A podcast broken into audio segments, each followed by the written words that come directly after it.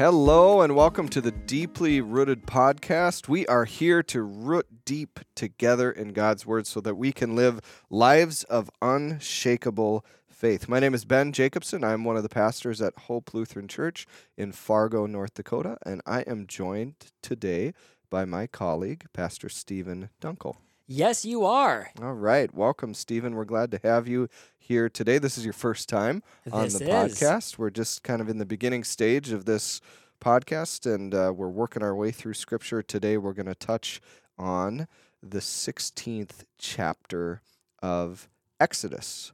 And so, God's people have been released by God from slavery in Egypt, and they are now wandering in the wilderness, waiting for God to bring them to the next location on their journey. And and the wandering isn't as simple or as easy as they thought. And one of the things that they struggle with is food.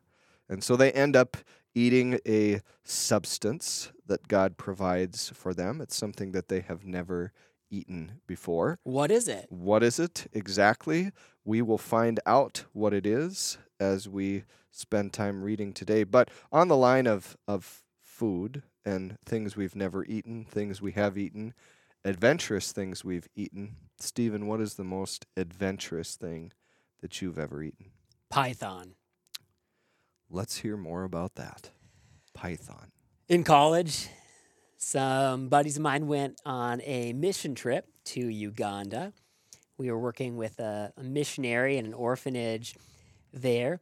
We'd brought enough food along, but it didn't always feel like enough for us as college students. Yeah. You never, yeah. And uh, so we were squabbling over jars of peanut butter, and it was getting pretty ugly when a python wandered into camp. One of the workers killed it with a shovel, and it was massive.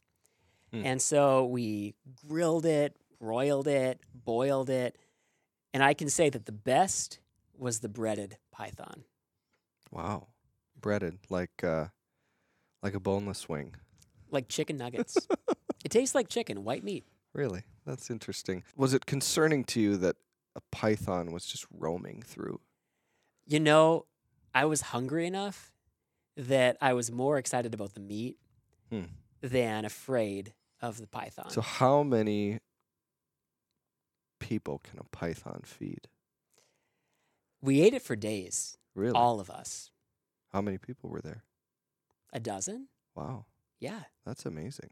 It's all meat along that vertebrae, Really? head to tail. I never would have guessed that. Of course I've never seen a python. Well, only in zoos. And at that point I was probably well fed. So Now, what are the most adventurous things you've eaten?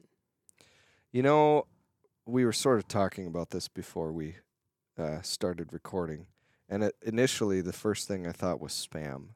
Which is like level one. That's Yeah. pretty tame. Yeah, that's, and then I realized it's actually uh, a dish that my grandpa makes that his mother made for them growing up, and it's called Blutklub, and you can go look that up, but uh, you can't get all the ingredients at the grocery store for that one. So you've eaten spam, you've eaten squirrel, but this is above all of these Yes, things. this would be above all that, and it was delicious, by the way.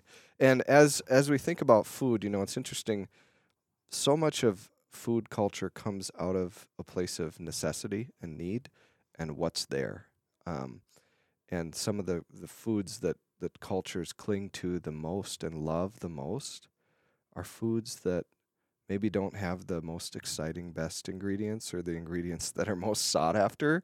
Uh, but like your story about the python, it's the food that legacy food is comes out of the the food that was there when they needed it the most.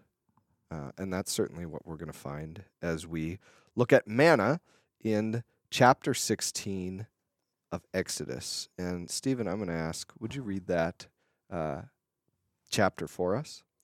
Yes. Wonderful. Thank you. Manna and quail. The whole Israelite community set out from Elim and came to the desert of Sin, which is between Elim and Sinai.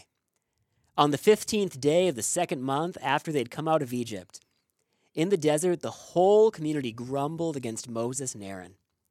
The Israelites said to them, If only we had died by the Lord's hand in Egypt. There we sat around pots of meat and ate all the food we wanted. But you have brought us out into this desert to starve this entire assembly to death. Then the Lord said to Moses, I will rain down bread from heaven for you.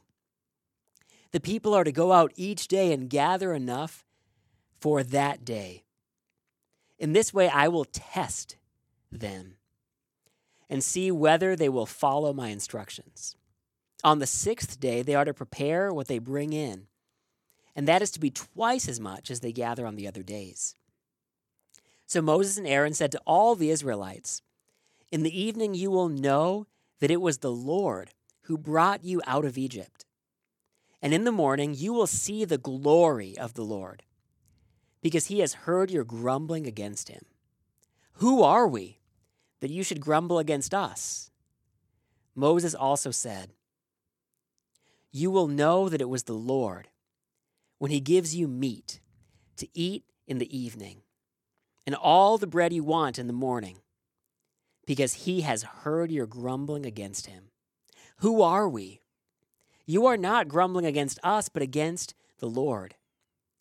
Then Moses told Aaron, Say to the entire Israelite community, Come before the Lord, for he has heard your grumbling. While Aaron was speaking to the whole Israelite community, they looked toward the desert. And there was the glory of the Lord appearing in a cloud. The Lord said to Moses, I have heard the grumbling of the Israelites.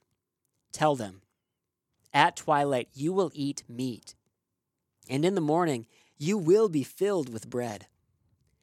Then you will know that I am the Lord your God. That evening, quail came and covered the camp, and in the morning there was a layer of dew around the camp. When the dew was gone, thin flakes like frost appeared on the ground on the desert floor. When the Israelites saw it, they said to each other, What is it? For they did not know what it was. Moses said to them, It is the bread the Lord has given you to eat. This is what the Lord has commanded. Each one is to gather as much as he needs. Take an omer for each person you have in your tent. The Israelites did as they were told. Some gathered much, some little.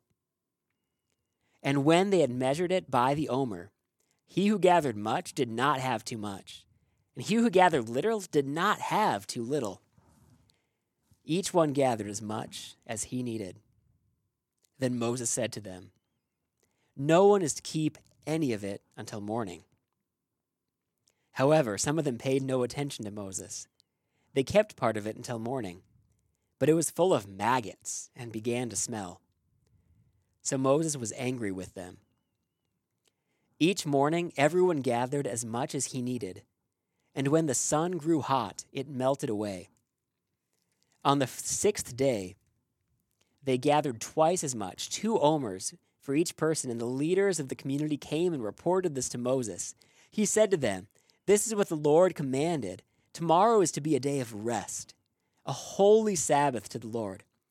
So bake what you want to bake, and boil what you want to boil. Save whatever is left and keep it until morning. So they saved it until morning, as Moses commanded. And it did not stink or get maggots in it. Eat it today, Moses said, because today is a Sabbath to the Lord. You will not find any of it on the ground today Six days you are to gather it, but on the seventh day, the Sabbath, there will not be any. Nevertheless, some of the people went out on the seventh day to gather it, but they found none. Then the Lord said to Moses, How long will you refuse to keep my commands and my instructions? Bear in mind that the Lord has given you the Sabbath. That is why on the sixth day he gives you bread for two days. Everyone is to stay where he is on the seventh day. No one is to go out. So the people rested on the seventh day. The people of Israel called the bread manna, It was white like coriander seed and tasted like wafers made with honey. Moses said, This is what the Lord has commanded. Take an omer of manna and keep it for generations to come, so that they can see the bread I gave you to eat in the desert when I brought you out of Egypt.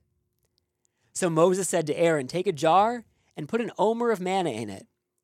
Then place it before the Lord to be kept for the generations to come. As the Lord commanded Moses, Aaron put the manna in front of the testimony, that it might be kept. The Israelites ate manna 40 years until they came to a land that was settled. They ate manna until they reached the border of Canaan. An omer is one tenth of an ephah. Here ends the reading. Thank you. Thank and I'm you. really glad that they specified at the end that an omer is one tenth of an ephah. Yeah, that is a good parenthetical there, and it actually is in parentheses in in the NIV. That's how they translate it. Because if I don't know what an omer is, am I going to know what an ephah is? Well, maybe they did. They must have. Uh, so so you know, one of the things that we've done as we've tried to approach scripture is just simply ask two questions. The first is, what do you notice as you're reading?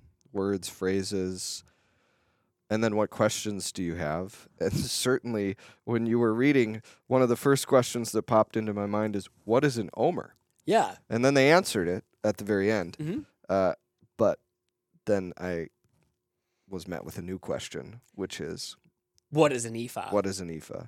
And what is an ephah? Well, we'll start with what is an omer? That's a two liter. So, I mean, what's your favorite soda?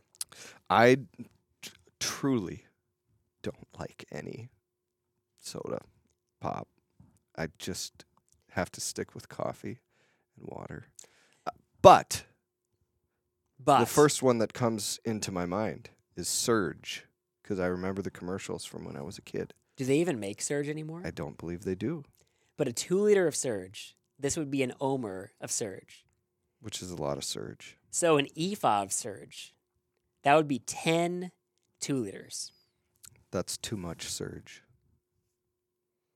But it's just enough manna. A surge of Surge. A surge of surge. It would give you a surge, that's for sure. Uh, questions that come into my mind as I see this or as I hear this text read is uh, uh, right. We're kind of working backwards right now. We started with the Omer. If I go up a few verses from that, uh, they they take some of this manna and they preserve it in a jar. hmm And the question I have is, where is that jar Yeah. today? It's got to be be, great- somewhere. Great new Indiana Jones, right? Indiana Jones and the Lost Manna. Yes, if there are any producers, directors uh, of the the Indiana Jones franchise out there listening to this, which I doubt, You never know. you never know. But let's talk. Our can talk. listenership is growing. Is listenership a word? It is. It is when it comes to podcasts. Um, yes. Where is that jar? Only Indiana Jones could find it. Uh, what what questions, words, phrases, what things stick out to you, Steven, as you look at this, read this, hear this text? Well, if we just keep going up, manna, Mm, what is it? what is it? What is it? Which, that's really the question because the phrase in Hebrew, man manhu, can be translated as, what is it? That's how the NIV translates this word. Now, it's not the normal word for what, that's asher in Hebrew. So this is probably an Egyptian word, either the interrogative pronoun, what, the noun, food, or the adjective, special or important. So it's either the question, what is it? It's the or it's the noun, food. Yep, this is food. This is food, or it's the word spe- special. This is special. This is something special. So either way, they're like, what is it? Well, this is food, but we're not really sure what. This is something special, but we don't really know what it is. So you put that all together and it's one of these, why not all three? Sure. And and an, interesting that it would be an Egyptian word, so potentially one they picked up when they were in Egypt. Yeah. Hmm. Because they were there for quite a while, right? Yeah, you know, 400 some years. that'll do it. You'll probably pick up a few Egyptian words at that point. Mon, menu, and all of the many forms of this word manna. Manna. Hmm. So we'll talk a little bit about what manna is. Uh, you know, a phrase that stuck out to me, verse 7, there's just this beautiful promise that's proclaimed, and it's this In the morning you will see the glory of the Lord. Mm. And then it goes on, because he has heard your grumbling against him. Uh, interesting to think, you know, two things. First, that when we go to bed at night, we can hear that promise of, you know, today maybe wasn't the best day. You tomorrow might hold a lot of challenges, but in the morning you will see the glory of the Lord. That's a promise that's proclaimed many other places in Scripture. His mercy is new every morning. Yes. Great is his faithfulness. Yes, Lamentations. Um, and, uh, but then the second part of that is God's that promise is a response to our, well, not our in this case, but but to the suffering of of humankind, uh, because He has heard your grumbling against Him. Because God has heard your grumblings against your situation in the life. God hears your prayers, and sometimes prayers are grumbling and doesn't even sound like prayers, but or Mhm. feel like prayers or look like prayers. But God hears us when we cry out, and that's an amazing promise in itself and an important one, I think, for us to receive from this story. Any other thoughts, questions, words, things that that stood out to you? Yeah, as we're working our way back up this column, verse 4, that word test. Yes. So God tests the people of Israel. Let's read that. The verse verse 4 says this, then the Lord said to Moses, I will rain down bread from heaven for you. The people are to go out each day and to gather enough for that day. In this way, I will test them and see whether they will follow my instructions. On the sixth day, they are to prepare what they bring in, and that is to be twice as much as they gather on the other days. And so it looks to me like the test is twofold. The first is that they are to go out each morning and they're to gather up enough bread, enough manna for each day. And then on the sixth day, they're supposed to bring in double and prepare it so that they can rest on the seventh day as God rested in the creation narrative. And I so I think, you know, that te- that word test to me is almost a difficult word Mm-hmm. because where my mind immediately goes is almost a place of stress. Yeah. Like, oh, I, I go back to the parallel parking test on my driver's exam, which I did pass, by the way. I don't do a whole lot of parallel parking anymore, but when I have to, I can still do it. But it always feels like a test when I'm doing it.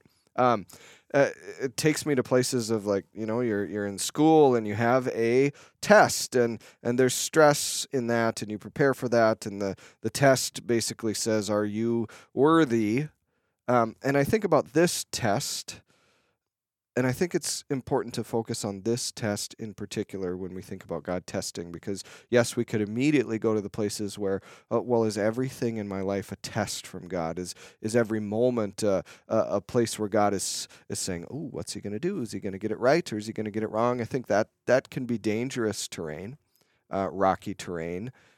Let's look at this test in particular. Do you think when God tests the people of Israel in this way that he knows how they're going to come out? well, God knows all things, so he likely knows this thing. That's a very well good way to put it. God if God knows all things, he probably knows this one. He knows that the next day they're going to go out and they're going to gather more than they need. They're hungry and they want to have enough, right? Uh, so the test necessarily isn't about for God to see are they going to do what I say or not. He's training them, right? Because this Hmm. pattern of this day of preparation, of storing up what you need in order to have a day of rest, that's something that Israel is going to need not just in the wilderness, but in the promised land. That's something that we need today. I mean, how often do we go out shopping for more things on Saturday when we haven't taken a day of rest? Yeah. and we probably already have enough anyway. Uh, interesting to think that yes, training. I like that word. That that through God's test, the people of God are going to learn to trust in His provision for them. Hmm. That what He has told them is enough is enough. I probably need to hear that in my own life too. That to know that God provides enough for each day. And I think of that prayer that Jesus taught us give us this day our daily bread. And bread, of course, in that case, is more than just bread. It's the the strength, the patience, the faith, the the perseverance, the hope, the love, the forgiveness, all the things that I need for the day. Uh, do I trust that Jesus provides those? Sometimes. Working on it. We all are. I I hope. Uh, so- Absolutely. So the test is maybe a little bit different than we thought. yeah. And you know what? Go back to those tests in school, right? And I don't know, do you still have those nightmares where you showed up to a test unprepared or you showed up to school and you don't know where your classes are? Or I find that a lot of people have these reoccurring dreams all throughout their life. Mine are that I show up on a Sunday morning and I find out that I'm supposed to preach and I'm not prepared. That's real. Yeah. And so these tests, they have great anxiety. But there's this quote from, so we named our son Ambrose after Ambrose of Milan. And at his baptism, he was given this pillow of the fourth century bishop Ambrose. And on the back, it has a quote from him. And it's really cute. It's kind of like a chibi version, like a cute version of Mhm. this Bishop Ambrose. And on the back, it says, Satan tempts that he may ruin. God tests that he may crown. Hmm. That's beautiful. I think so too. And so these tests that the Lord's giving his people, he's a good father. He's not setting them up to fail, he's setting them up to succeed. He's training them for future victories. And so it's not like this test where you, you know, maybe in a nightmare come in totally unprepared. This is the test that you have prepared for, you've studied for, you're ready for. And now it's time to show your stuff. Hmm. Now it's time to be crowned with the victory of the work that you've put in, the reward of the good and faithful servant. Now, of course, God's people, they need a lot more training before they get to that point. But that's the goal of the Lord's testing, right? Is it's to prepare us not for defeat, but for victory. To raise us up, not to tear us down. Yeah. Yeah. That's an interesting take. Uh, I, if I ever run into Ambrose of Milan, I will thank him for that. Uh, but I probably won't see him this week. Hopefully not. Yeah, Your hopefully not. wife and child would not be pleased. No, they would not. Um, so testing is maybe a little bit different than than I first saw it as I as I read this passage. I think about the people of God, and I think about them. They've they've been delivered from slavery in Egypt, and at that time they were longing to be delivered out of the hands of the Pharaoh. Now they've made it out, and they're in the wilderness and everything isn't perfect the way that they imagined that it would be. And so they're complaining, they're whining, they're they're saying to Moses and Aaron, "We wish we would have just died in Egypt because at least we had good things to eat there." And it's there in the depths of their sorrow, in the depths of this place where they they almost want to turn their back on God, that instead of turning his back to them, God comes near to them closer to them, listens to them, hears them, and is faithful to them and provides for them. And what does he provide? He provides this little white substance that's on the ground in the morning, manna. Uh, what is it? We don't know. Uh, but God provides to them in spite of their complaining and grumbling, and almost because of it. So the faithfulness of God is very different than the faithfulness of people. Mm-hmm. I mean, what is it? Just a few chapters ago that they have one of my favorite complaints in all of Scripture. Were there no graves in Egypt that you brought us out here to die? Yeah. What a poetic way to whine. It's Isn't it? so melodramatic. Yeah. Were there no graves in Egypt? Yeah. but God is faithful to them in spite of all of that uh, and provides for them each and every day. And I think the other thing that, that sticks out to me as I, I read this passage is, is this concept of Sabbath. Now, we haven't received the commandments yet. Uh, we haven't received the commandment, remember the Sabbath day to keep it holy. Uh, we're not there yet, right? But we have seen the pattern of Sabbath. Uh, God did it himself. And he now is, is teaching, training, to use that word that you used, training the people of God to practice Sabbath even in the wilderness.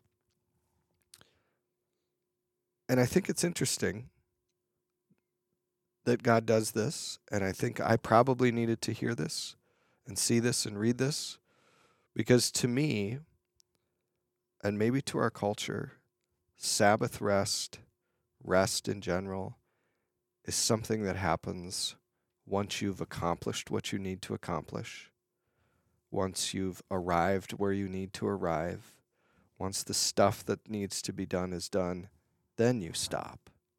That's not what's happening here. They're not at their ultimate destination, but they're taking a rest along the way in the presence of God. What an interesting, holy thing to have that holy stop, even in even when it's not all completed. I don't know what to say about that. I, I, I think I probably need to learn to do that myself. Do you do you feel like you're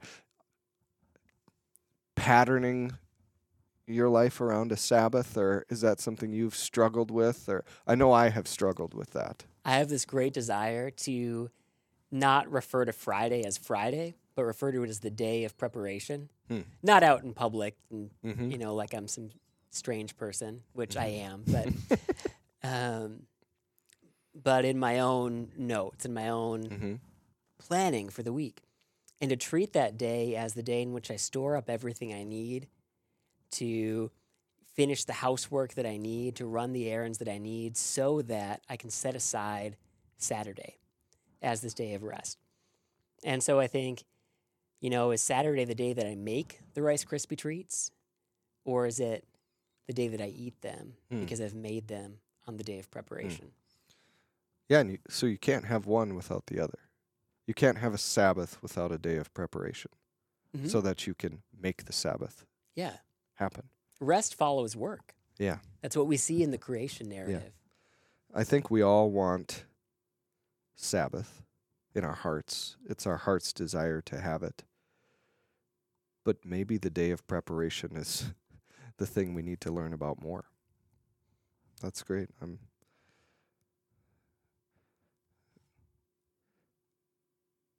I think of the the fact that all of scripture points to Jesus and who he is and what he has done for us. And it's interesting, Jesus references this time in the wilderness. If if we're to turn in our Bibles to John's Gospel to the sixth chapter, and starting at the 49th verse, Jesus says that actually I'll start at the 48th verse. Jesus says, I am the bread of life. Your ancestors ate manna in the wilderness, yet they died. But here is the bread that comes down from heaven, which anyone may eat and not die. I am the living bread that came down from heaven. Whoever eats this bread will live forever. This bread is my flesh, which I will give for the life of the world. And here again, in Jesus, we see in the depths of our despair, sin, hurt, wilderness wandering that happens in our life, God provides a bread that comes down from heaven that nourishes not just our stomachs, but our souls and the pieces of us that need forgiveness in life. And what is it? What is that bread of heaven? Maybe the better question is who is it? Hmm. Jesus. Jesus who who provides all of those things for us. And as we we talked about this before you and I, Steven, you had mentioned just the sacramental quality of Jesus' words. Absolutely. As we look at uh, manna, and what is it? There's this uh, story. It's a bit humorous of uh, 1950, and Israel had just become a modern state, and these Jews were emigrating from Yemen, these Mhm. desert dwellers, and uh, moving into the deserts of uh, these regions in this um, now formed state of Israel, and this was the coldest winter on record. It snowed not only in the deserts, but even at the Dead Sea, the lowest point of elevation Mm. in the world. And they'd never seen snow before. Mm. So they look out in the morning and they see all of this white. And they're convinced God has sent us manna from heaven. They start collecting and eating all of the snow. And I think back to God providing the python for me at the orphanage, or God providing the quail uh, for Egypt. But more than all of that, God has provided Himself, Hmm. the body of Christ as food for the soul. And so, as we reflect on all of these themes, on testing, on Sabbath, we reflect on a God who is our provider and who ultimately gave us the provision of himself on the cross of Calvary. So we won't wake up in the morning and look out and see manna scattered on the ground. But there is manna for us every day. And that's in the body of our Lord and Savior Jesus. It's amazing to me how um, when we take time, when we open God's Word, when we read it, when we slow down, we do everything in life fast, I think, at this this point in our history. Uh, but when we slow down, God speaks and I'm grateful for our conversation today. Grateful for all of our listeners out there. Uh, remember to to like, to share, to subscribe, to give us a rating. Um, and we hope to have you back next week as we continue this podcast. And we ask and hope that you would remain deeply rooted. Thanks, everyone.